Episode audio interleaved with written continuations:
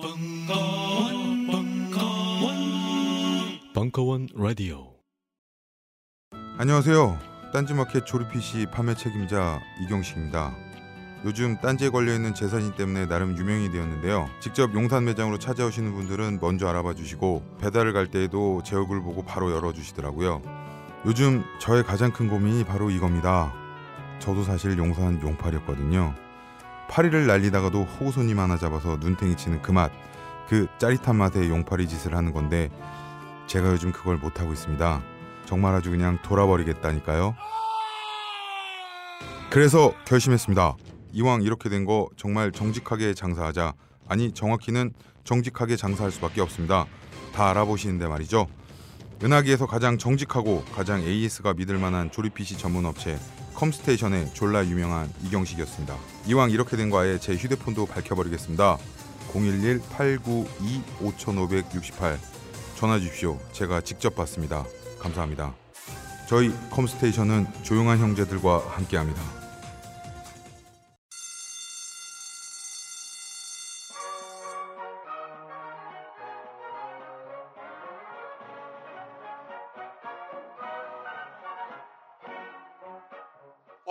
힘차게 매일매일 활기찬 당신의 아침을 책임질 손안의 킹스베리 중세 왕과 귀족들만 먹었다는 아로니아와 함께 발기찬 하루를 시작하십시오 100% 폴란드산 아로니아 열매 농축 과즙 평산네이처 아로니아 친 가사 노동과 학업, 직장 스트레스로 지친 가족을 위한 최고의 선물.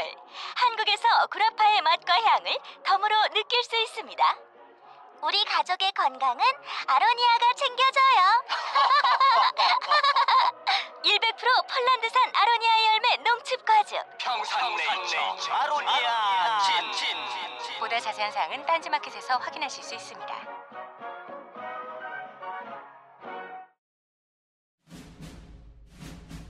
스마트폰의 바이블 벙커원 어플이 대폭 업그레이드 되었습니다. 강좌 및 강의별 결제 기능 탑재. 멤버십 회원이 아니라도 벙커원 동영상들을 골라볼 수 있는 혁신. 바로 확인해 보세요. 황상민의 집단 상담소 1회 2월 7일 강연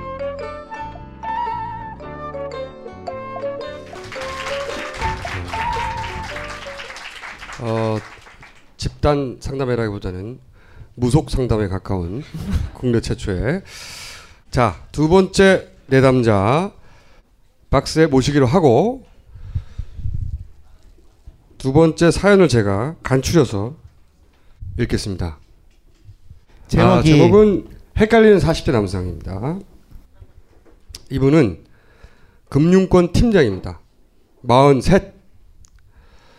그리고 금융권이라는 게 원래 그렇죠. 수치로 정확하게 자신의 성과가 나오잖아요. 어, 그런 문화 속에서 잘 살다, 살, 살아왔다. 근데 어느 날 갑자기 회의가 몰려든답니다. 그리고 내가 여기서 뭐 하는 짓인가? 멍 때린 지 한 달이 넘어갑니다. 가장의 책임감. 그리고 허탈한 마음. 이게 왔다 갔다. 그래도 가장인데 어쩔 수 없지 뭐. 이것과 이게 뭔가. 사실 이런 40대 많아요. 딱히 다른 대안이 없는데도 철없이 그런 것 같기도 하고 40대 질풍노도의 찬스라고 생각하기도 하고 헷갈린다 이거죠. 어쩌면 이건 이 나이가 돼야 이해할 수 있는 어, 질문일 수도 있고 어쩌면 30대 중반쯤에 이미 이런 고민을 하신 분이 있을 수도 있고 요는 이런 거죠. 이게 20대든 30대든 40대든 어, 지금까지 책임감을 가지고 열심히 잘하고 있다고 생각했는데 어느 날 이게 내가 정말 원하는 건가? 나는 뭐지? 내가 죽을 때까지 이런 식으로 그냥 가정의 책임을 다하며 살아야 하는 건가? 나는 어디 있나? 이건 남자뿐만 아니라 그죠? 여성들도 어, 이런 질문 많이 할 수 있는데 이분은 어, 그냥 빙의하지 않고 직접 물어보는 걸로. B 씨 나오셨어요? 예. 네, 나오셨구나. 제가 한번 먼저 질문 드려볼게요. 마찬가지로 여러분들이 질문하셔도 되고 하고 싶은 말 해도 되는데 무슨 특별한 계기가 있었나요? 이런 생각을 하기 시작한? 어, 티, 팀원들이 그 뭐라고 하죠? 구조조정? 그래서 음. 제가 좀 팀원들을 좀 잃었죠. 아, 본인의 의사와 무관하게 예, 회사에서 구조조정을 해서 네, 팀원들이 몇 명이 잘려 나갔군요. 예. 그때부터 갑자기 본인도 그럴 수 있다고 생각하신 건가요? 어느 날? 어, 뭐 제가 먼저 어 책임을 지겠다고 했었는데 팀장이 그러는 게 조직상 문제가 있으니 팀원 선에서 조율을 하고 그리고 저는 어 거기에 존속하게 된 거였죠.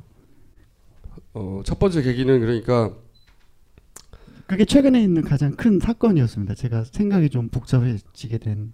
음, 그러면서 나도 어느 날 갑자기 그렇게 될 수 있다 이런 생각도 하셨어요? 아 그거는 제가 일하면서는 늘 어, 네, 저는 늘 그 숫자 안 나오면은 거기에 대한 책임은 제가 질 수 있다는 생각은 하고 살았죠. 원래 이런 쪽 일을 하시는 분의 기본적인 심리 상태는요. 갈 때까지 가보자예요. 지금 현재 하고 있는 일이 미래에 안정적으로 계속 될지 않을지는 모르겠지만은 불안한 미래를 위해서 지금 내가 다른 대책이나 대안을 강구를 하고 그거를 준비하기보다는 일단 끝까지 갈 때까지 가가지고 종착점에서 뭔가를 할 수는 있겠지 이런 심리 상태로 일을 하세요. 어 뭐 막연한 생각은 했었는데 예를 들면요, 어 예를 들면 어뭐 피자집, 아, 치킨집, 뭐 그런 거죠. 예. 그 주변에서 흔히 얘기하는 그런 수순 그리고 모여서 뭐 투자를 한다. 친구들끼리 모여서 예, 체험을 예. 하자, 예, 예. 식당 열자, 야 이거. 예. 그러다가 다 날렸다 이 이야기까지 듣게 되죠. 그렇죠. 네. 어, 그래서 야 그래가지고 치킨집은 쉬운 줄 아냐? 이런 얘기 하고 그죠? 네. 어, 그럼 그냥 계속 다녀야 되나? 이거죠. 네. 어, 그런 친구들 많아요. 근데 지금 이분 문제를 상담해주고 있는 건 아니라는 거 아시죠? 그러니까 좀 상황 파악을 하고 있는 거예요. 네, 좀 앉으세요. 예. 아, 자 그러면은 제가 그럼 궁금한 거 이건 기본적인 객관적인 상황 파악을 하려고 여쭤본 거고 또 궁금한 건 이런 걸 여쭤볼게요. 혹시 어릴 때부터 어머님이든 아버님이든 이분들을 실망시키지 않아야 되겠다고 하는 생각 혹시 강하게 하셨나요? 예. 그죠? 그냥 그, 렇게 되어 왔던 것 같아요. 특히 그 중에서 어머님인가요, 아버님인가요? 아버지가 좀 더 강했던 것 같아요. 아버님을 실망시키니, 그러니까 아버님을 기쁘게 해드리고 싶었죠 어릴 때는 당연히. 아, 안 그러면 맞으니까. 그러니까 맞 그러니까 이게 그 약속을 하고 거기에 부응하지 못했을 때 어 그 체벌이 있는 거를 나름대로 당연하다고 생각을 했고 그렇지 않으려면 해야 될 행동에 제가 맞춰왔던 거죠. 음. 꼭 체벌이 무서워서였어요? 아니면은 그 성과를 냈을 때 아버지가 기뻐하시는 걸 보기 좋아서 그랬어요? 아, 양자 다 해당되는 겁니다. 양자 모두. 예. 그게 혹시 40대까지도 계속 이어졌나요? 기본적으로는? 그런 것 같아요. 음.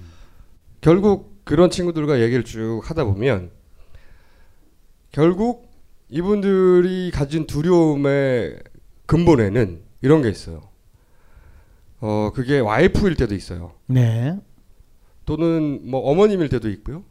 친인척일 때도 있고 네, 또는 동기들 때도 있고 네, 또 아버님일 때도 있고 여하간 대부분 주변의 누군가입니다. 네, 자기가 아니라 네, 주변의 누군가 예를 들어서 어떤 친구는 어 와이프는 네. 자기가 하는 일이 앞으로도 계속 잘 되고 지금도 잘 되고 음, 있고 생활 수준을 유지할 거라는 기대를 가지고 있고 음, 그리고 그런 기대를 한 번도 저버린 적이 없고 자기가 음, 자기는 훌륭한 남편이었던 거예요. 음, 결혼 처음부터 지금까지 십몇 년간. 근데 어느 날 갑자기 야 사실은 불안불안한데 여기까지 이어온 거고 더 이상은 안 되겠는데 이 말이 안 나온대요. 많이 공감되시죠?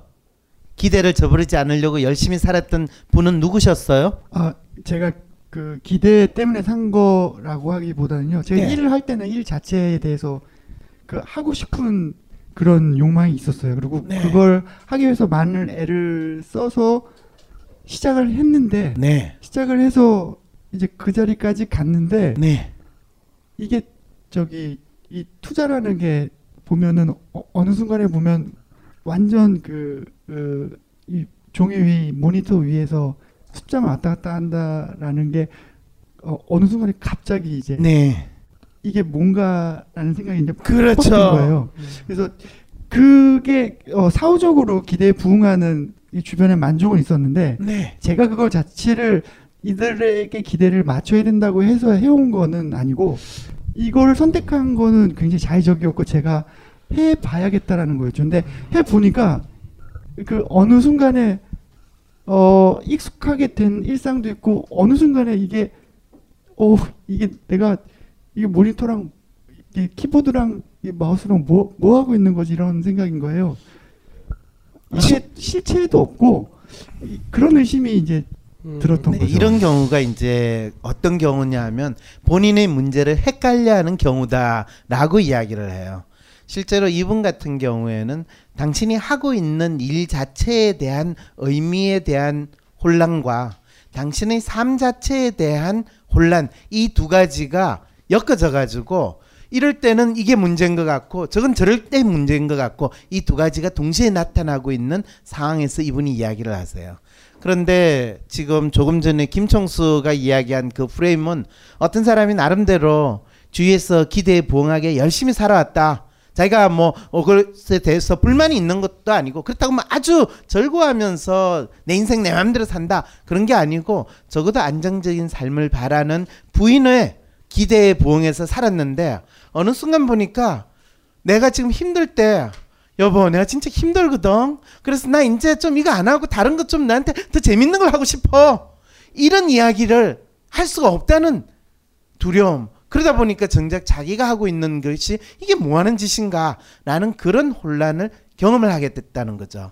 근데 이 사연을 주신 분도 그와 비슷한 경험을 동시에 하고 있어요. 이게 그 이 생각을 문득 들고 제가 한 달 동안 한 생각 중에 제일 저한테 위로가 됐던 게 어차피 죽- 죽는 건데 어 그러니까 이게 제가 40 중반인데 힘써서 뭔가를 해도 20년 후면 힘도 없을 텐데 너무 한 번 지내서 사는 건데 이것만 하고 지내는 건 좀 아깝지 않을까라는 생각이 딱 드는데 그 다음부터 생각이 진행이 안 되는 거예요. 그러면 그 다음에는 어떻게 생각을 하고 나한테 혹은 내 주변에 있는 사람한테 내 의견을 얘기하지 이런 부분에서 이제 저부터 설득이 안 되니까 그 부분은요 제 친구도 똑같이 얘기했어요.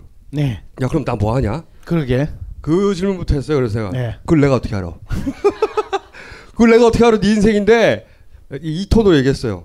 왜냐하면 그게 필요한 것 같아서 그 친구한테는 어, 네 인생인데 야 그거 모르겠으면은 여행 가 이 새끼야 와이프하고 그래 생각해봐. 그랬더니 산티아고를 간다고 한 거예요. 네. 갔다는 얘기까지는 들었는데 온, 왔는지를 모르겠어요 얘가.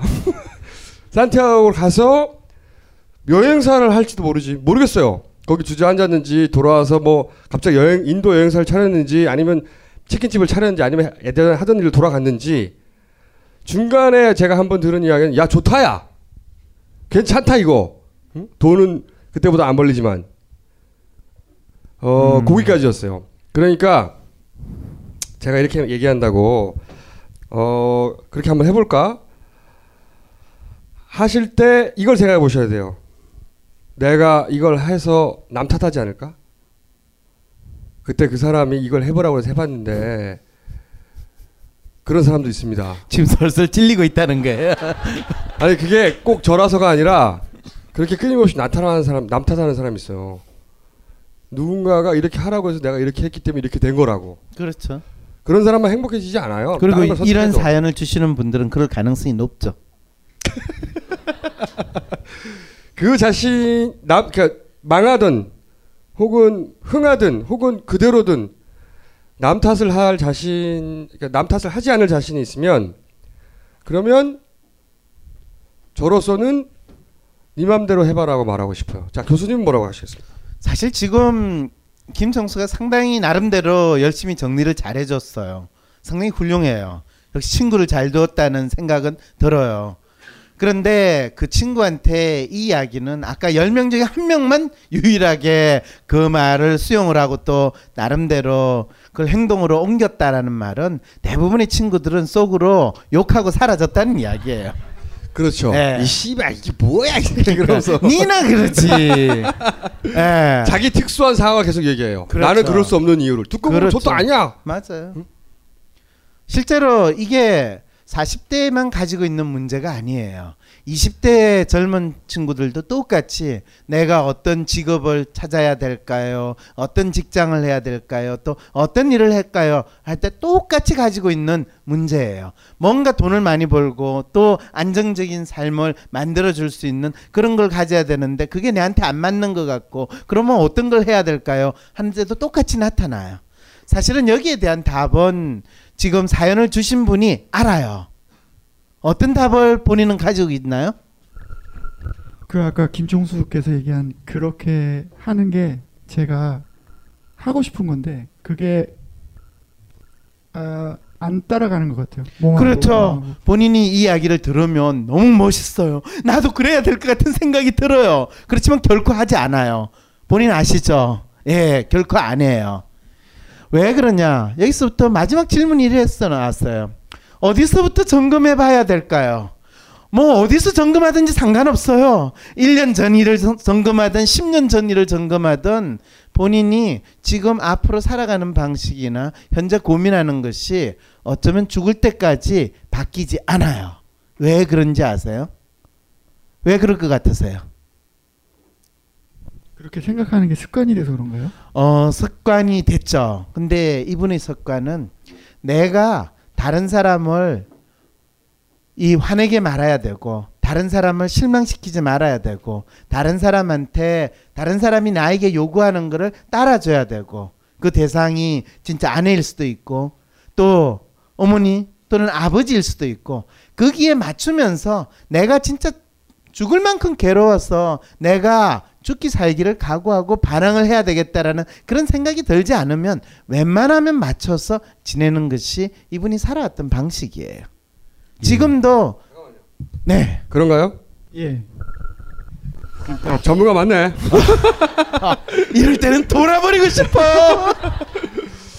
네. 예, 그런데 사실 이분이 가장의 책임감과 허탈한 마음이 매일 시소처럼 반복돼요. 언제까지? 첫째, 부모님이 돌아가실 때까지. 그러면 부모님 돌아가고 나서 이제 나는 내 자유를 찾았다 할 거냐? 아니에요. 언제까지? 자식들이 커가지고 밥벌이 할 때까지. 근데 그런 경우가 참 힘들어요. 그 정도까지 계속 지내야 돼요. 그러면 그 다음에 마지막으로 진짜 여기에서 손을 낳고 싶을 때는 암에 걸려 죽을 때까지. 이렇게 이야기하니까 가슴이 아프시죠? 예. 그 네. 이상한데요. 그런데 왜 이 이야기를 하냐면요. 실제로 지금 이분이 가지고 있는 글을 보면 기본적으로 심리적인 상태는 리얼리스트예요. 리얼리스트라는 말 자체는 뭐냐면 주위에서 내가 속해 있는 환경에서 나에게 요구하는 것을 나는 가능하면 맞추어서 살아가겠다라는 것이 이분의 기본적인 심리적 특성이에요. 그리고 거기에서 나오는 또 뚜렷한 특성은 이 trust 부분이 무엇보다 높아요. 나를 믿고 신뢰하는 회사의 상사나 또는 부모님이나 또 다른 누군가가 나를 믿고 의지한다면 나는 그것을 실망시키지 말아야 한다는 이 심리 상태로 지금 살고 있는 거예요. 그런데 그것이 가면 갈수록 내가 이걸 왜 하나 허망하다라는 생각을 하게 되는 거예요. 그래서 거기에서 허망하다라는 걸 그 사람과의 관계 속에서 내가 이 관계를 유지하는 게 힘들다라고 생각하면 진짜 못 살아요. 그래서 어디에 소위 말하는 핑계를 갖다 댔냐면 내가 하고 있는 일, 일 자체가 의미가 없지 않냐? 늘 모니터하고 그 다음에 성과 눈에도 안 보이는 숫자 그것 때문에 내가 사는 게 이게 무슨 인간이 할 짓인가? 영화 그 월프 월스트리트 나오는 그런 영화 본 적 있죠? 거기에 보면 모니터 속으로 모니터 속에 있는 그 숫자들이 엄청난 돈이라고 하지만은 그 돈이 내한테 무슨 의미가 있냐 그래가지고 이상한 희한한 짓을 하면서 이렇게 살면 안 되는데 이런 이야기를 할 때 유일하게 자기가 살아 있다라는 거 적어도 나는 기계처럼 움직이지 않고 내 삶에 있어서 의미를 던지고 있으니 이나마 다행이야 라는 생각을 조금 하게 되는 거예요. 자 여기서 이게 집단 상담이기 때문에 이분한테 질문을 할 필요는 없을 것 같아요 이제 그래요. 여러분들이 느끼는 말 한마디씩 한마디 해보세요. 말이 있으신 분 있어요? 네 아까 뭐 끝날 때 위로했잖아요. 위로. 점수 매기려고 나오시는 아니 아니 아니 아니 정리해보래서. 그러니까 아니 정리가 아니라 이분한테 한 네, 말이냐 가- 같은 말이야 같은 말. 네. 첫 번째 분한테 위로해주라 그랬잖아요 마지막에 위로. 근데 그분이 현실로 돌아가면 여기는 지금 위로해줄 분들이 뭐 왔으니까 위로해주지만 그분이 현실로 돌아가면 위로해줄 사람 없잖아요 다시. 마치 교회 같이. 그러니까 마찬가지 이, 이 그러니까 그 첫 번째 분도 어떻게 따지고 보면 위로라는 거 남한테 받는 거잖아요. 그 남 그러니까 남이 위로해줘야 남이 위로해줄 때만 자기가 이 자존감이 생긴 것처럼 그렇게 생각하니까 그게 중요한 게 아니고 이분도 그렇고 첫 번째 분도 그렇고 남의 시선을 아예 끊어야 된다고 생각되는데 그러니까 남이 뭐 위로하든 남이 힘들어하든 아 이거 설명 잘 못하겠네 제가 그럼 들어가요 이제 네, 본인이 쓸데없는 소리 했다는 거 아시죠? 무슨 예. 얘기인지 알겠어요 어. 뭔 소리는 했는데요. 아, 문, 그러니까 본인 안- 안에서 나와야 된다는 거죠. 누군가 그분의 의도는 저분의 의도는 어, 위로도 자기 안에서 나와야 되고 남한테 해주, 남이 해주는 것으로는 남이 사라지면 소용이 없으니 자존감이고 위로고 다 안에서 나와야 된다. 자기 스스로 표현해줘야 근데 된다. 저분은 내면이 자존감은 이런- 상당히 높아요. 셀프가 비교적 높으시거든요. 다른 사람들한테 자기 신 아까 첫 번째 분하고 이분하고 사례는 비슷하게 느낄 수도 있는데요. 달라요. 이분은 상당히 본인이 힘들다고 하지만은 다른 누구에 비해서 나는 나름대로 내가 잘났다든지 적어도 나는 이런 사람이다라는 자신감은 있어요. 저도 어떤 면에서 되게 강한 분이에요. 어떤 면에서. 네. 예. 자 이분한테 해주고 그게 중학생. 응? 하고 싶은 말 없니? 이 중학생이 저분한테 뭔가 의미 있는 말을 던져준다면 학생 나중에 연세대학교에서 10년 내가 뽑아주고 싶어. 전 그림 할 거라서 아 심리학에 관심이 없단 말이에요? 네 관심은 있어요. 예. 자, 그럼 자, 자. 그림으로 심리학을 공부시켜줄게. 자 빨리 이야기해 주세요. 제가 보기엔 약간 일에도 자기 일에 대한 자부심이 있으신 것 같거든요. 그리고 저, 저 저거 좀 뒤로 넘겨주실래요? 죄송한데. 너무 잘하려고 하지 마. 그냥 생각나는 대로 말해. 네, 저, 우선은 팀 구조 조정이 이렇게 합시다. 있으시다고 하셨. 이분을 분석하려고 하지 말고. 네. 아빠라면 뭐라고 그러겠어? 아빠가 이런 고민하면. 아버지요? 어, 아빠가 저런 고민하고 있어. 아빠 그런 가족에게 생각을 말을 하시라고. 아 가족에게 이야기하라. 가정은 우선 믿는 거잖아요. 그래서 서로 나한테 얘기하라고. 에. 그러니까 아빠라고 생각해봐요. 아, 뭐라고 말하겠어요? 가족 믿으시면서 서로 얘기를 하시라고 그냥 푹 놓으시고. 아빠 나한테 얘기해 이거예요? 예. 그럼 그, 아, 그 아빠 이야기를 들은 딸의 심정은 어떻게 될까요? 그러니까 힘내시라고 우선 막막하게 힘내시라고는 하겠죠. 다만 부담감을 좀 덜어드리고 싶으실 어떻게 거예요. 해요? 약간 이야기를 듣는 것만으로 도움이 될 수도 있으니까. 그냥 드- 아빠 음. 얘기를 들어주겠다. 아빠가 당장 회사 관두고 월급 이제 안 가져오고 너한테 용돈도 안 주고 나 하고 싶은 거 할 거야. 그럼 뭐라 할 거예요? 달러서? 마음대로 하세요. 내키신 대로. 가정에 대해서 부담감 갖지 마시고 우선 믿을 테니까. 가정 화목하니?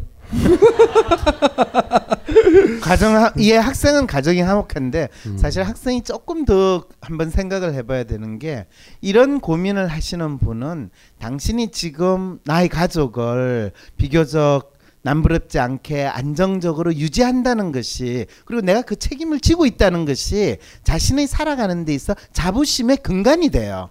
그런데 이 가족한테 그거를 털어놓고 내 책임감을 덜어놓으면 당신이 일시적으로 마음이 후련할 수는 있겠지만은 또 다른 측면에서 엄청나게 죄책감과 자기 자신에 대한 뭔가 내가 할 일을 제대로 하지 못했다는 그런 모멸감을 느끼게 돼요. 아니 근데 어 우리 중학생이 중학생에서 요구할 수 있는 건 그렇죠. 훌륭해요. 딸. 딸이라면 딸이라면 아빠한테 이렇게 상상을 한번 해봐. 아빠한테 뭐라고 해서 아빠가 갑자기 나 회사 간두고 나 하고 싶은 거 한다. 나 월급도 안 가져오고 너 너 나가서 아르바이트 해 맨날. 이제? 여행 가죠 뭐. 여행 가요. 여행 가요. 예. 아빠하고 같이 다 다음 달 학원비는 휴학하고 너도 학교 안, 안 나가고 어 학교 가기 싫었구나. 중학교 1년 쉬고 아니 그건 좀 그럼 좀 음, 앉아라. 네 나오셔도요. 자 이야기해 주세요.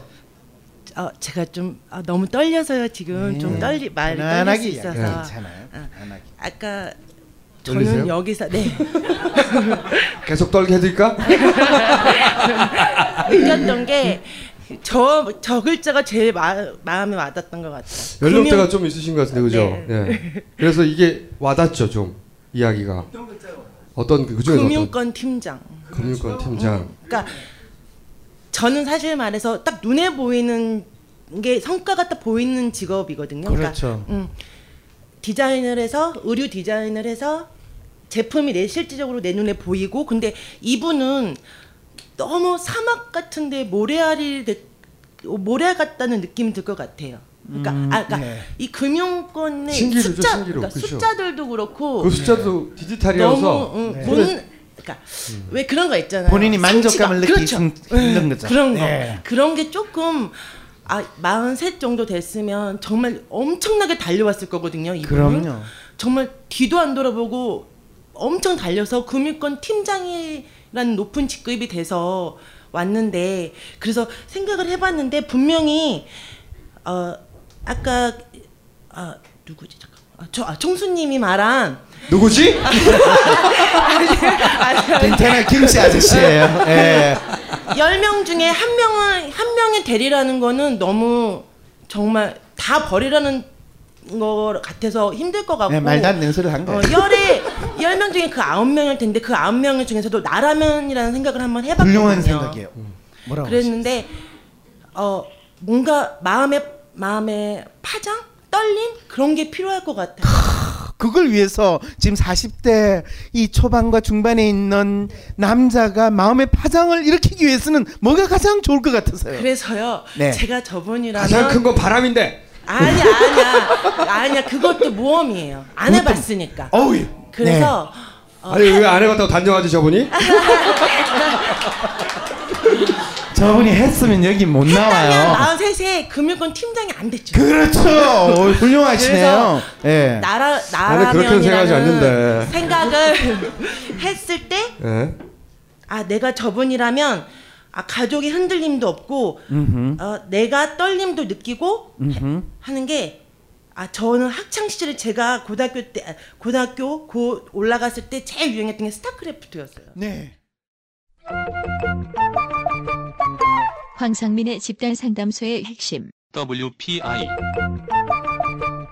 자 WPI가 뭐냐? 어, 그 좋은 질문이에요. 훌륭해요. 이 WPI는 언제 개발하신 겁니까? 어, 개발된 게 한 10년 넘었네요. 그의 10여 년에 걸친 인간 심리 탐구와 실제 적용을 통해 개발해낸 성격 및 life 진단 tool. Who am I? 나는 누구인가? 다가오는 4월 10일 19시 30분 심리 분석 워크숍을 실시한다. 놀라워요. 서두르시라. 자세한 사항은 홈페이지 참조. 벙커원 멤버십 회원들에게 띄우는 희소식. 멤버십 회원들만을 위한 단편 동영상 서비스. 올해를 벙커인 자력갱생의 해로 선포하고 너님의 자산 증진을 위한 기술을 전파한다. 여자 혼자 차정비 하기. 남자 혼자 집에서 회뜨기 등 집구석에서 모든 걸 해결할 수 있게 해주는 벙커원 자력갱생 프로젝트 벙커원 홈페이지에서 확인해 보세요.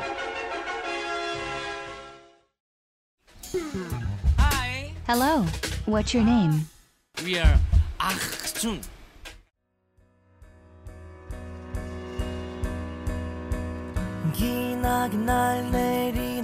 이비처럼 이번 라이브 벙커원의 주인공은 누구인가요? 악순. 오, 진짜요? 신의 경지에 다다른 연주력, 사람을 하늘로 날려보내는 컬러풀한 작곡력. 가슴에 품고 싶을 만큼 이쁜 음악으로 여러분을 찾아갑니다. 이번 라이브 벙커원의 주인공은 4월 19일 오후 5시 오프닝은 시저 벙커원에서 벙커원에서 만나요.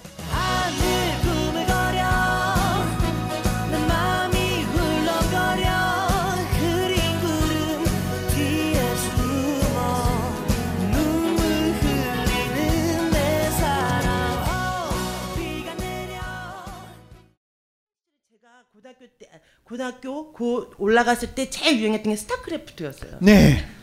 스타를 되게 좀 제가 좀 잘했거든요. 그렇죠. 잘하셨어요. 그 다음에. 그래서 아 내가 뭐가 잘못됐지? 뭘 어디서 점검을 해야 되지가 아니고 네.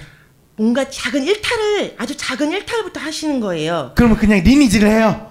아니요, 다시 스타크래프트를 하는 거죠. 스타크래프트를 아니. 아니 아니 아니 아니 아니 아니야. 아 말이 지금 자꾸 이상한 데로 가는데. 아니, 아니, 지금 훌륭한, 훌륭한 대답을 하셨어요. 그냥 그래서 아, 나라면 생각을 그렇죠. 해서 아 나는 그렇죠. 잘하셨어요. 내가 저런 가장이라면 그래, 맞아요. 내 시간을 하루에 한 시간만 내는 거야. 맞아요. 그래서 스타크래프트를 해서 그 떨림을 느끼는데 나중에 그렇죠. 충동이 생기면 네. 제가 예전에도 자, 3, 4일 밤새서 스타를 했듯이 그렇죠. 분명히 회사 갔다 와서 몇 시간을 스타를 하실, 하실 거란 말이에요. 리니지를 하면요 아이템을 팔 수가 있어요. 네. 예. 그래서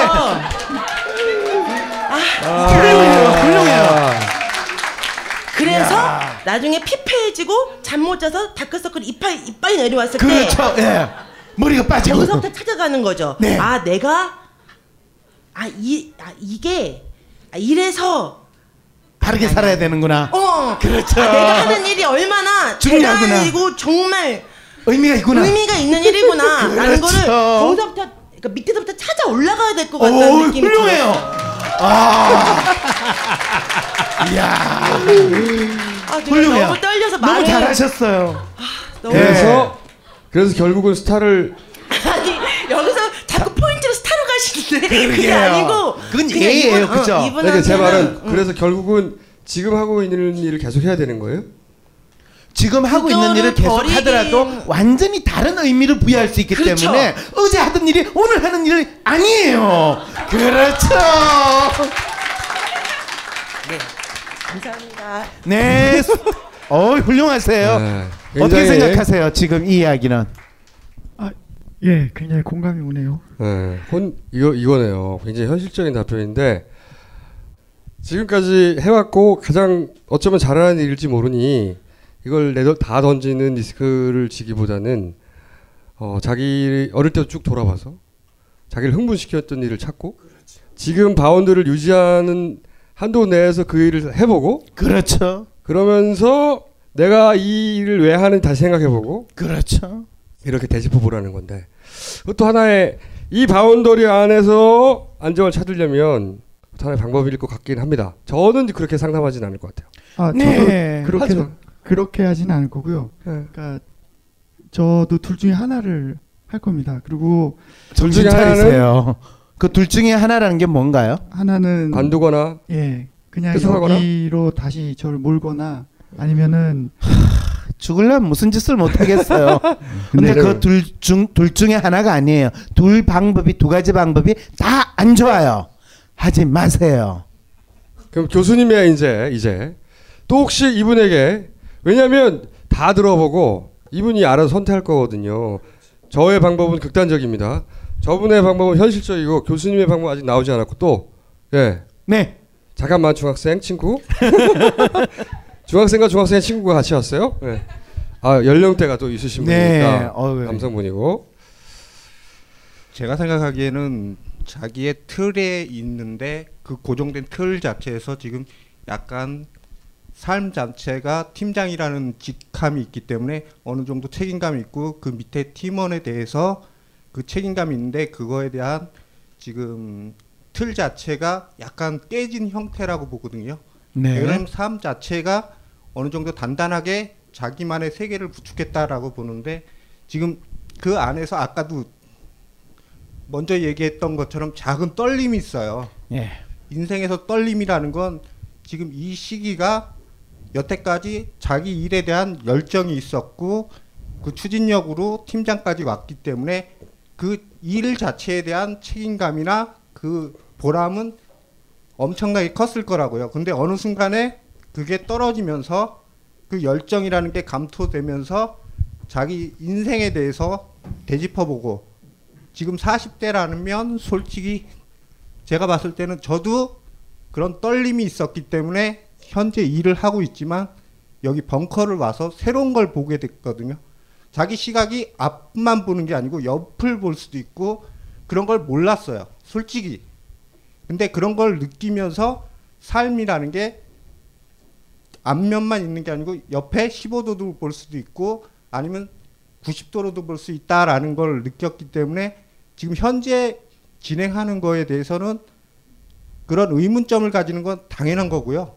솔직히 보면 그 떨림을 어느 시- 어느 걸로 표현하느냐에 따라서 틀리는데 저 같은 경우는 아까 말씀하셨듯이 어느 정도 와이프한테 아, 나에 대한 투자할 수 있는 시간을 달라 아니면 조금 그런 걸 통해서 내가 만약에 못한 게 지금 여행을 하고 싶다 그러면 하루 코스로 저 같은 경우는 그런 식으로 해서 하루 코스로 잡아서 서울에서 만약에 두 시간이나 세 시간 정도 가요. 가서 내가 못 본 도시를 보고서 거기서 마냥 걸어가요. 그러면 걸으면 생각을 할 것 같죠? 생각을 안 해요. 그냥 가요. 아, 아침에 가서 하루 종일 걸어가서 아, 이 도시가 어떻게 생겼구나. 내가 모르는 걸 하나 배우면 아, 내가 왜 40대 동안 이런 걸 모르고 살았는지 그런 훌륭해요. 식으로, 그런 식으로 한번 보시는 것도 괜찮을 것 같아요. 틀은 유지하되 네. 가족하고 합의를 해서 내가 작게 작게 일탈할 수 있는 가짓수를 늘려가고 가족한테 그렇죠. 이야기를 한다는 건 이미 틀을 조금 바꾼다는 이야기예요. 틀을 완벽하게 바꾼다는 건 위험 부담이 있기 때문에 그렇죠. 그 틀을 조금씩 옆으로 밀어보면 나중에 총수님 말씀하셨듯이 90도가 돼서 그거 하지 마라 그렇게 나가는 거죠.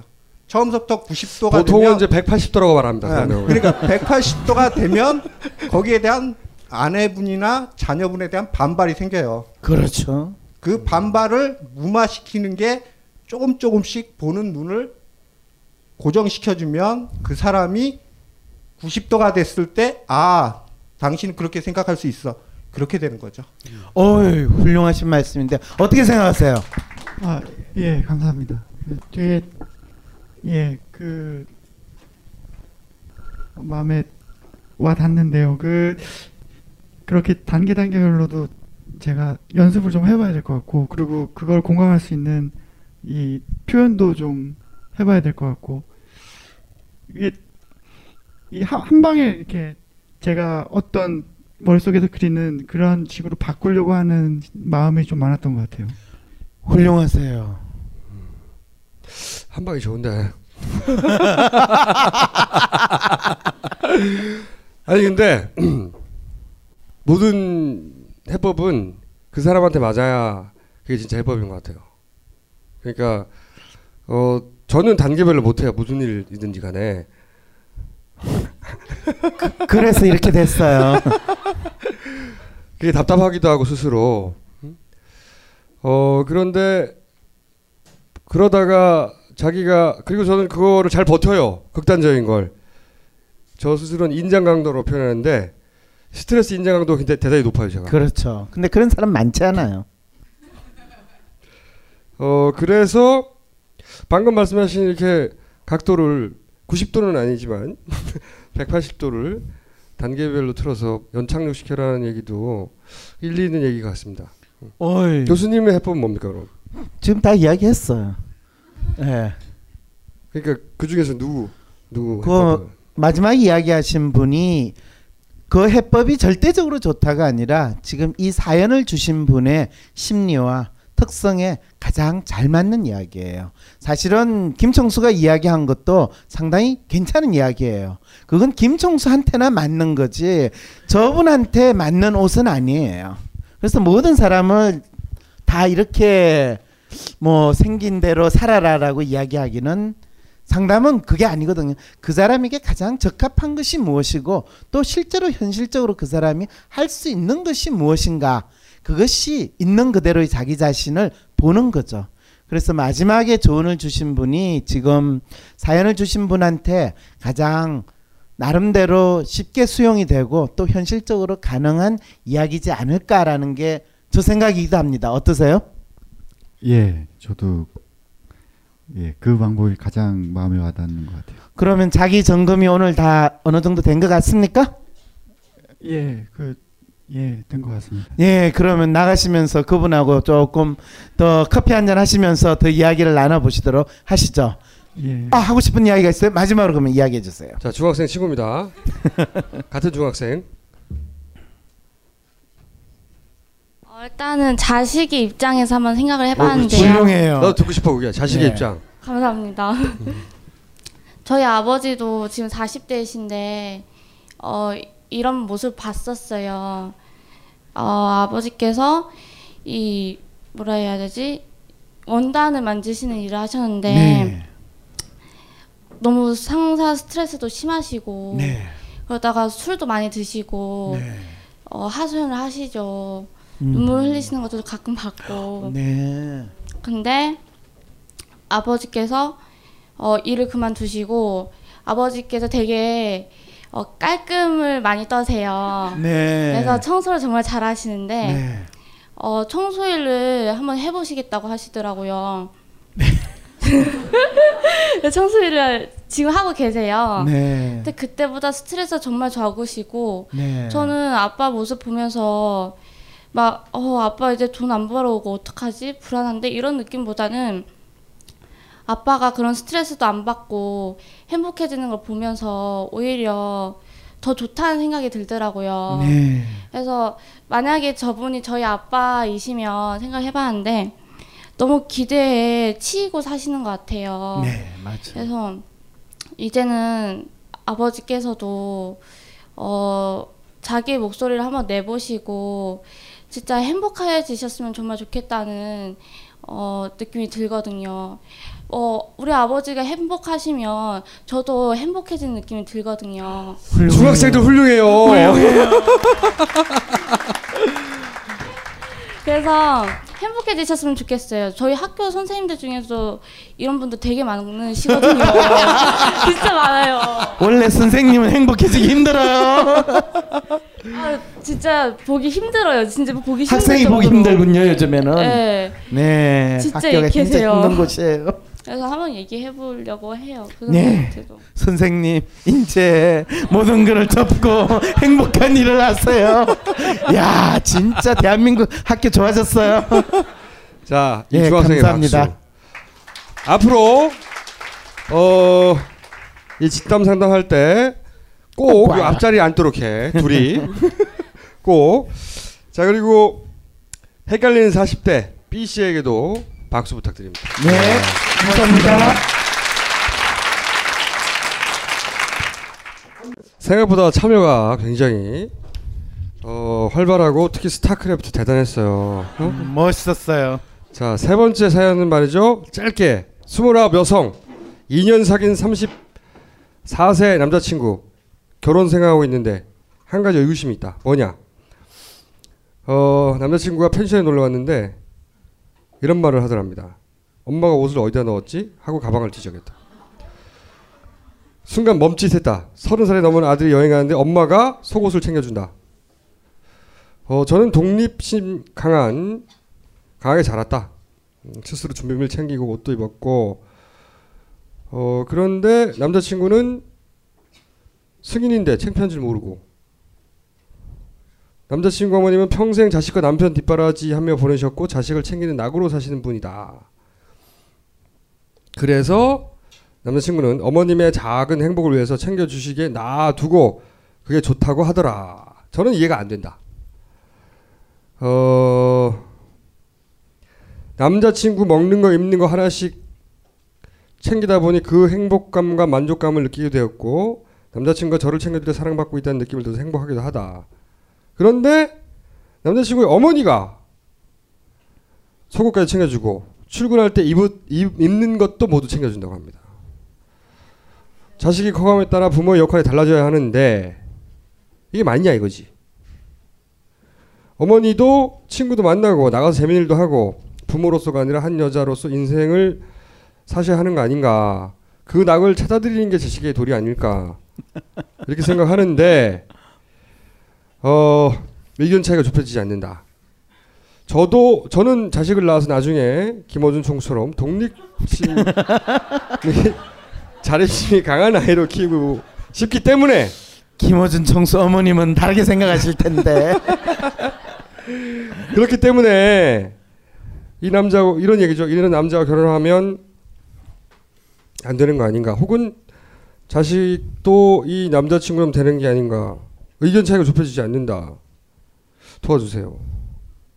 그러니까 흔히 말하는 남자가 이 남자 친구 분이 마마보이냐 아니냐를 물어본 게 아니라 우리가 이럴 때 그 남자친구가 마마보이라고 하기도 하고 어떤 그렇죠. 사람은 네. 아니라고 하기도 하고 그건 네. 효도일 뿐이라고 말하기도 하는데 핵심은 이겁니다. 핵심은 이 남자친구가 마마보이인데 어떻게 고치나요? 혹은 마마보이인가 아닌가요? 물어보는 게 아니라 이런 의견 차이가 있고 나는 자식을 독립적으로 키우고 싶은데 그게 나에 대한 문제예요. 이 여자분의.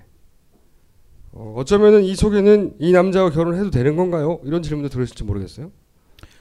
그렇죠. 네. 근데 남자친구랑 결혼하시려고 마음은 먹으신 것 같아요. 그 런 것 같긴 네. 해요. 왜냐면 이 남자친구 먹는 거 입는 거를 챙기다 보니까 행복감 만족감을 든다. 그렇죠. 이런 말을 하셨으니까 이 남자친구에 대한 불만은 없어요. 크게는 없고 다만 부모님이 어머님이 그런 역할을 해왔는데 34살인데도 그 역할을 계속하고 있고 그러니까 빨리 결혼해가지고 외국으로 같이 가면 문제가 해결이 되죠. 그러면서 본인은 나중에는 자식을 낳아서 독립적으로 키우고 싶다 이렇게 말씀하셨어요. 근데 말씀은 그렇게 하시지만은 아마 그러지는 못하실 것 같아요. 고부간의 갈등이 좀 있을 것 같네요. 그죠? 어머님은 아마도 시어머님은 본인의 역할을 뺏겼다고 생각하실 것 같고, 그죠? 그리고 여성분은 아마도 자기가 해야 할 역할을 어, 시어머니가 자꾸 뺏어간다고 생각하실 것 같아요. 이게 이제 그냥 약간 사자로 상담을 하면 이런 해석을 많이 해요. 보통 방송에서 이제 이렇게 전문가들이 이야기를 하죠.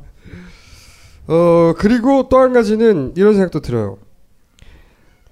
먹는 거 입는 거를 챙기다 보니 행복감 만족감을 느낀다고 하셨으니까 본인이요. 본인이 이 상담을 의뢰하신 내담자 이분이 그런 말씀하셨으니까 이분이 그렇게 할 것 같아요. 그래요. 이분이 자식을 난 중에 낳게 되고 아들이면 그 아들이 34살이 되면 그 아들이 남 여자친구랑 같이 펜션 놀러 간다면 소고까지 챙겨줄 뿐만 아니라 김밥까지 다 챙겨줘요. 아니에요. 네, 지금은 아니라고 이야기해요. 자, 이 아니연에는 저 안에서 나온 소리입니다. 네. 지금. 어 그러면 이분이 원하시는 건 의견 차를 좁혀서 해결하고 싶다는 거의 요지는 이 아들이 어머니로부터 독립하고 그죠? 그리고 어머님이 어 돌봐주는 걸 내가 돌봐주게 해야 한다 이거죠. 그거죠. 어 그것보다 제가 가장 원하는 건 네. 그냥 부모님한테 얘기했으면 좋겠어요. 이제 이런 것까지 챙겨줄 필요 없고 내가 스스로 할 수 있으니까 어머니는 스스로가 아니라 아니 내 아니요. 여자친구가 와이프가 해줄 수 했을 테니까. 제가 가장 이상적으로 원하는 건 그렇게 얘기를 하고 정서적으로 독립을 했으면 좋겠고 근데 남자친구가 그 이야기를 해놓고 그럼 남자친구 옷은 누가 챙겨줘요? 본인이 챙겨야죠. 아니 남자친구가 못 챙긴다는 건 알잖아요. 그 그게 습관이 들지 않아서 못 챙기는 것 같거든요. 제가 봤을 때. 그러니까 그런데 안 하다가요 하게 되면요 죽기 쉬워요. 그러면 제가 구- 질문 하나 해볼게요. 네. 만장하게 남자친구가 그렇게 얘기했어요. 네. 어머니한테 엄마 이제 내가 할게. 네. 안 챙겨줘도 돼. 나 어른이잖아. 네. 했어요. 네. 그리고 나서 남자친구가 와가지고 어, 본인에게 자기야 자기가 해줘. 그러면 미친 놈. 네가 해 새끼야 그럴 거예요? 네, 그러고 싶어요. 마음. 근데 지금은 먹는 거 입는 거 챙겨주면서 행복감을 느낀다며. 아니 그러니까 그 마음이 어떤 건지 알 것 같기도 해요. 그러니까 부모의 마음이 아예 이해가 안 되는 건 아니에요. 부모가 아니라 애인으로서의 마음 아니야. 이거는 자기가 느낀 행복은. 아, 그러니까 원래 상대방한테 배려해주고 뭘 챙길 때 그런 만족감이 들잖아요. 근데 저는 그 부모가 너무 그 어렸을 때 끊어야 될 거를 이제까지 너무 갖고 있는 게 그 가정의 행복을 위해서 제가 나서야 될 것 같아요. 아니 그 하- 가정은 그렇게 행복한가 본데? 근데 그게 잘했다 못했다가 아니라 지금 이 사연 이- 읽었을 때도 사람들이 다 어 이렇게 했잖아요. 근데 일반적인 건 아니잖아요. 그리고 본인이 책임감 있게 행동하는 게 제 제 남자친구로서도 더 멋있을 것 같아요. 빨리 나와서 이야기 좀 해주세요. 혹시 비슷한 경험을 했거나 예. 처음에 그 남자친구를 만나서 네. 그 남자친구가 되기까지 그 남자친구의 어떤 점이 아, 마음에 들었나요? 저- 정말 저는 이런 부모 말고는 남자로서도 되게 멋있고 책임감 있고 자기 일도 열심히 하고 저한테도 잘해주고 대화 방식이나 이런 데에선 전혀 문제가 없거든요. 근데 그- 좀 약간 어머니 앞에서는 좀 약해지는 게 느껴지더라고요. 어머, 어렸을 때부터 좀 고생을 많이 했고 엄마가 고생을 많이 해서 내가 엄마를 챙겨줘야겠다는 생각이 좀 큰 것 같아요. 근데 그건 그거고 저는 어, 말해야 될 건 말해야 된다고 생각해서 좀 고민이 되더라고요. 혹시 말해야 되는 건 남자친구를 위해서가 아니라 네. 엄마가 네. 남자친구의 엄마가 자기 영역을 침범에 들어온다고 생각해서 그런 거 아니에요? 그것도 걱정이 되는 부분이긴 하죠. 나중에 그게 결혼해서 걱정이죠. 네. 그것이 제일 큰 걱정 아닐까 혹시? 아니라고 믿고 싶어요. 그냥 남자친구가 독립된 그러니까 나, 남자친구가 독립 독립된 인격이 되길 원하는 거예요? 네. 그냥 저는, 네, 그게 제일 커요. 독립된 인격이 되는 걸 원하는 것이지 예비 시어머니가 본인의 영역을 침범에 들어오고 그런 걸 걱정하는 건 부차적인 거다. 네, 부차적인 거고 또 그걸 전 심리학에서는 합리화라고 그러는데 그게 대해서 느끼시는 거 있으세요? 합리화요? 실은 그러니까 이런 얘기죠. 실은 그 시어머니가 그 영역을 침범에 들어오는 게 싫어서 네. 그 싫다고 말하면 싸가지 없는 놈이 될까봐 네. 그게 아니라 남자친구가 독립적이었으면 좋겠다고 네. 말하는 거 아닐까? 아니 정, 정말 독립적이었으면 좋겠어요. 너무 너무 독립적이어서 자기한테 전혀 기대지 않아도 아니 그것보다 부모로부터 정서적으로 독립하는 걸 제가 원하는 거예요. 혹시 저 책 독립 연습 읽어보셨어요? 제가 너무 오지랖인가요? 아니 저 책 독립 연습 읽어봤냐고요? 아니 이게 황상민 교수님의 네. 안 팔리는 책 독립 연습이라고 있어요. 아니요, 잘 모르겠어요. 그 책을 읽어봤냐는 얘기죠. 안 읽어봤어요. 읽어보겠습니다. 독립이라는 거에 대해서 약간 지금 상당히 과도하게 개인주의적인 과도하게 이기적인 방식으로 지금 독립을 생각하고 계시는 것 같아요.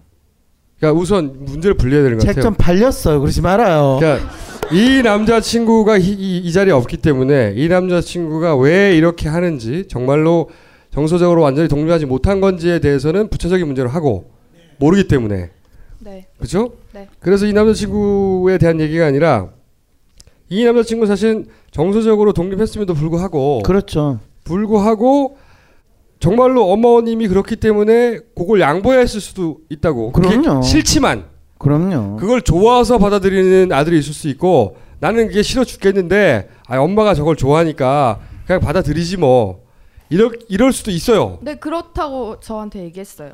그러면 문제 없는 훌륭하네요. 거. 만약에 그럼 문제 없는 거 아니에요? 내가 그게 싫지만 엄마가 속옷 챙겨주는 건 내가 좋아하는 색깔도 아니고 싫게 싫은데 네. 엄마가 불쌍하기도 하고 연민도 있어서 그냥 뭐 그 정도 입어주지 뭐 이렇게 생각하는 걸 수도 있잖아. 그래서 제가 제 얘기랑 어쨌든 이제 상충이 되는 부분이잖아요. 그 제가 그렇게 이해를 해야 되는 건지 말아야 되는 건지 이거를 부딪혀서 근데 어, 남자친구가 거짓말하는 거라고 생각해요? 아, 거짓말은 아닌 것 같아요. 그럼 문제 없잖아. 그럼 그냥 그렇게 냅둬요? 그러면 그러면 그래야죠. 문제는 남자친구의 독립이 아니라 엄마가 자기 영역을 침범하는 거네.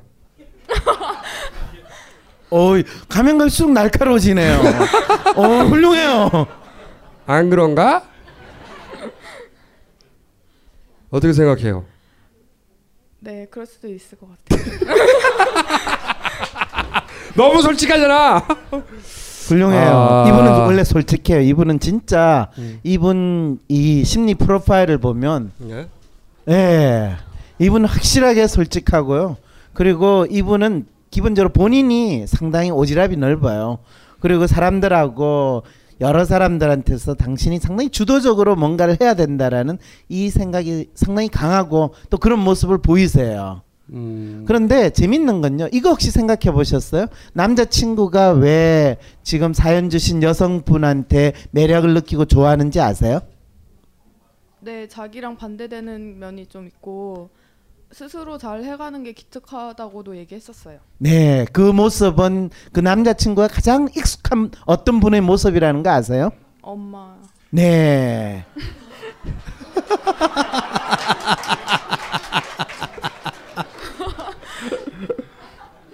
그렇구나. 인생이란 돌고 도는 것. 자 그러면 교수님 교수님이 이분에게 하시고 싶은 말씀 있을 텐데 그 전에 이 상황에서 이분에게 하시고 싶은 말씀 있으신 분 대충 네. 대충 상황 나왔어요. 나오세요, 나오세요. 다 나오세요, 다 나오세요. 네. 나와서 기다리세요, 네, 기다리세요. 자, 네, 저는 지금 29살 되는데요. 네. 외아들로 자랐고 또 이제 아버지가 일찍 돌아가셨기 때문에 이분 지금 남자친구분이 어머니를 배려하는 마음을 충분히 잘 알 수 있을 것 같아요. 그러니까 어머니께서 저를 챙겨 주시고 이렇게 아이처럼 대하는 게 그러니까 기본적으로 제가 성장이 덜 돼서 그러는 게 아니라 그러니까 그거를 허용하는 게 아니고 아, 어머니의 그런 기쁨을 제가 충족시켜 드리는 거죠. 그러니까 그게 그 관계에 있어서 그러니까 자식 아들과 엄마가 그렇게 행복할 수 있는 거니까 그거를 그냥 허용을 해주셨으면 좋겠어요. 그러니까 이게 옳다. 사회적으로 이런 뭐 속옷을 챙겨주는 엄마가 틀렸다라고 보지 않고 그러니까 이저 관계에서는 저렇게 행복을 꾸려 나갈 수 있구나라는 거를 좀 넓은 마음으로 인정을 해줬으면 좋겠다. 훌륭해요. 자, 어떻게 생각하세요? 네. 네. 아니 여기서 전제는 그 남자친구가 우리가 흔히 말하는 마마보이 처음부터 끝까지 엄마한테 의존적이고 아무 결정도 내리지 못하고 엄마가 내- 결정을 내리기 전에는 그런 케이스가 아니라 아니다. 충- 예. 충분히 독립했는데도 불구하고 어, 성인으로서 엄마를 거꾸로 아이처럼 배려하는 엄마를 오히려 그- 자기보다 더 정서적으로 어린 아이처럼 상대해주는 훌륭한 남자친구네요. 그런 마음이라고 하면 받아줘야 되는 거 아니야 이거지. 예, 아니 근데 이 사연 주신 분은 무슨 이 복을 타고 나와가지고 이런 훌륭한 남자친구를 사귈 수가 있어요. 그런 전제라고 하면 네. 아닐지도 모르잖아. 이 사연의 핵심은 남자를 바꿔달라는 거거든요. 남자가 독립하지 못했으니 그 남자가 독립하지 못했을 수도 있고 했을 수도 있어요. 근데 본인의 이야기를 따라도 정서적으로 독립한 사람에 가까워요. 오히려 어, 엄마를 배려하고 있는 거지. 그러면 남는 문제는 어, 이분이 스스로 그 상황을 지켜보며 그걸 버틸 수 있는지 용인할 수 있는지 아니면 용인할 수 없는 사람인지 달려 있으니까. 근데 이 사연으로 보면 그다지 용인하기 쉽지 않을 것 같아. 이분은 어떤 어떤 생각이 지금 더 드세요? 내가 머리로는- 조금 노력을 해서 이 부분은 한 수 접어주자 이 생각이 드세요? 아니면 나는 요거는 도저히 양보 못한다 이런 생각이 더 드세요? 어, 처음에 저게 연애 초기 때 얘기여가지고 지금은 저 정도까지는 아니거든요. 제가 그래도 약간 눈치를 줘서. 아, 그래서- 그러니까 변화의 여지를 좀 발견을 하셨다는 말이네요. 네, 그것도 아니죠. 있고. 그 앞에서만 그렇겠지. 제가 받아들일 수 있는 게 있고 없, 없는 게 있는데 저는 속옷을 챙겨주는 건 못 받아들이겠어요. 그러면 바, 다음에는 바지는 괜찮은데 속옷은 안 된다. 네. 그러면 속옷을 입지 말라 그래요. 아니면 속옷을 두 개를 입으라 그래. 그렇죠. 엄마가 준 거 하나 내 거 준거 하나. 그렇지, 그렇지. 어 근데 엄마는 어릴 때부터 속옷을 챙겼을 테니까 엄마한테 속옷을 포기하라는 건 엄마 입장에서부터 받아들이기 쉽지 않을 것 같아.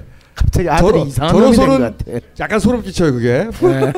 그렇긴 한데 그럼 만약에 남자가 끝내 그걸 안 한다면 바뀌지 않는다면 아, 그건 지금 답변은 하지 마세요. 그렇지만은 네. 마음속에 생각은 해보셨어요? 바뀌지 않는다면요? 예. 그냥 받아들이고 살아야죠. 그렇죠. 여기 왜 나왔어? 뭐야 지금? 다 아는 사람 여기 왜 나왔어? 그런데 혹시 바꿀 방법이 있나 싶어서 네 그리고 아, 이게 이게 공짜라서 그래요. 세상에 상담 좀 내라고 했으면 이런 사연 안 와요. 울- 울고 싶어. 이,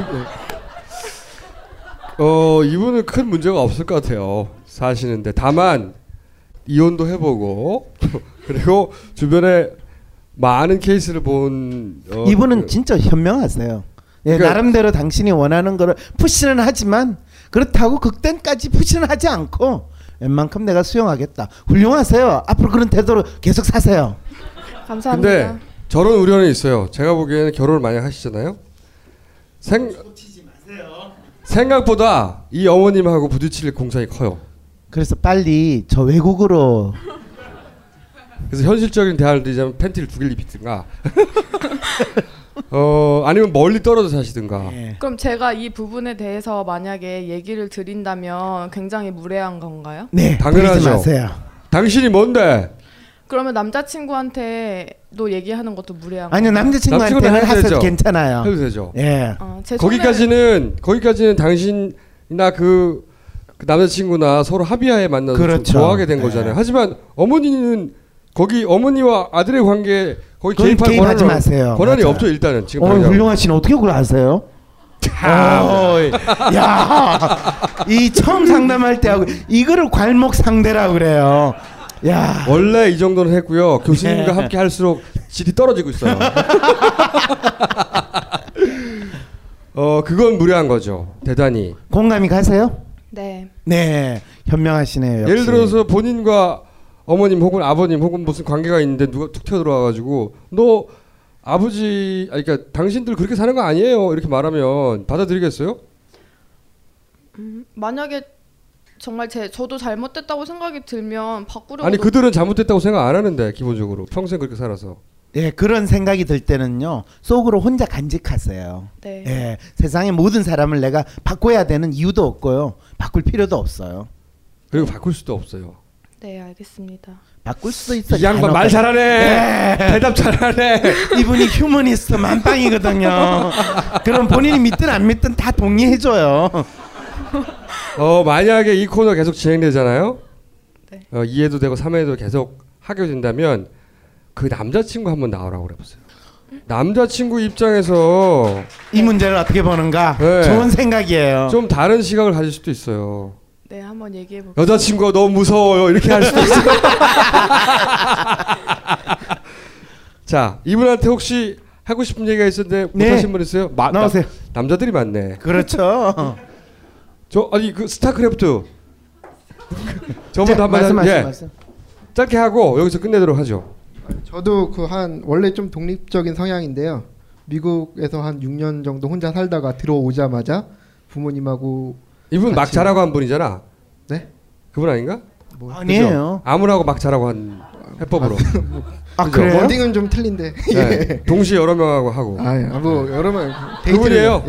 아니 그 뒤에 분 뒤통수 봐서 잘 아, 모르잖아요. 그렇군요. 네.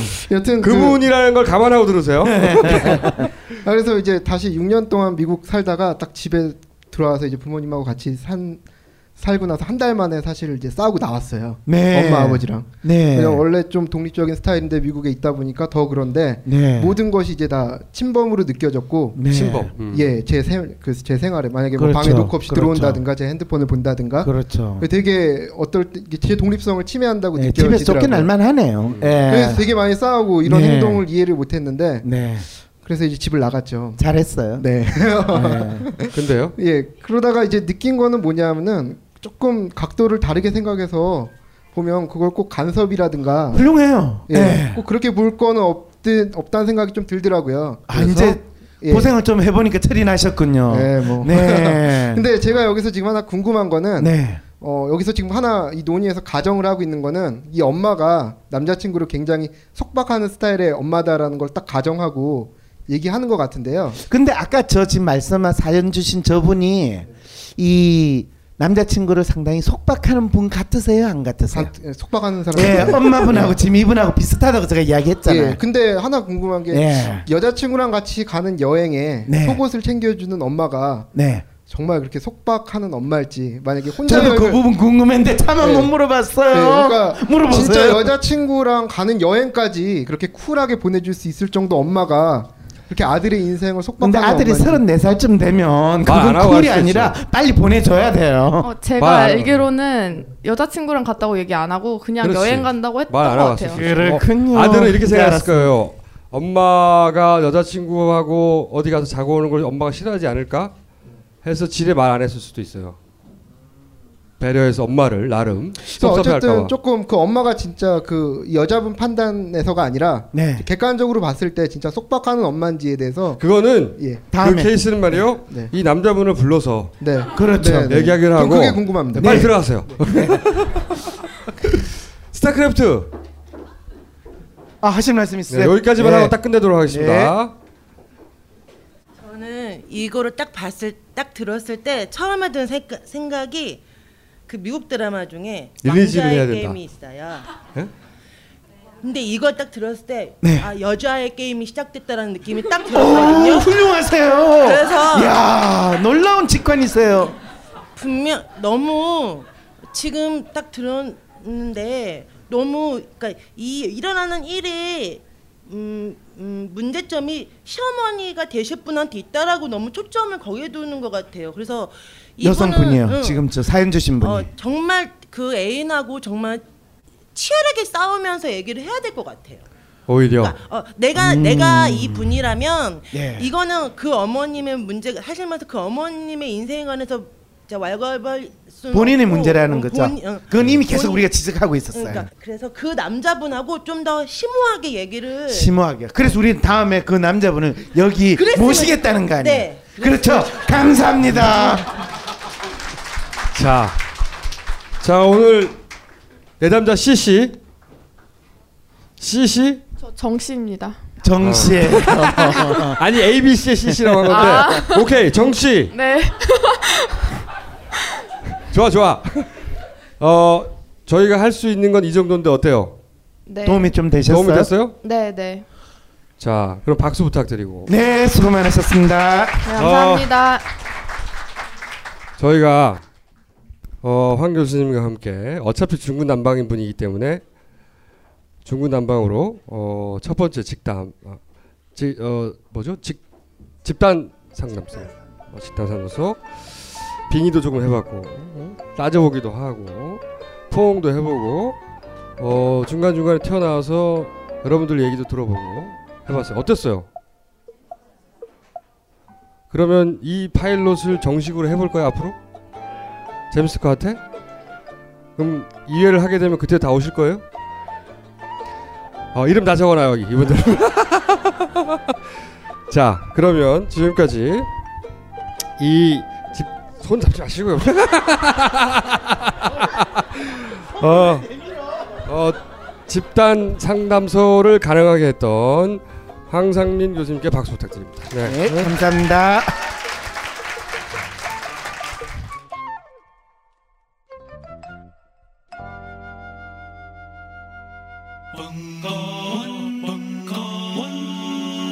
벙커원 라디오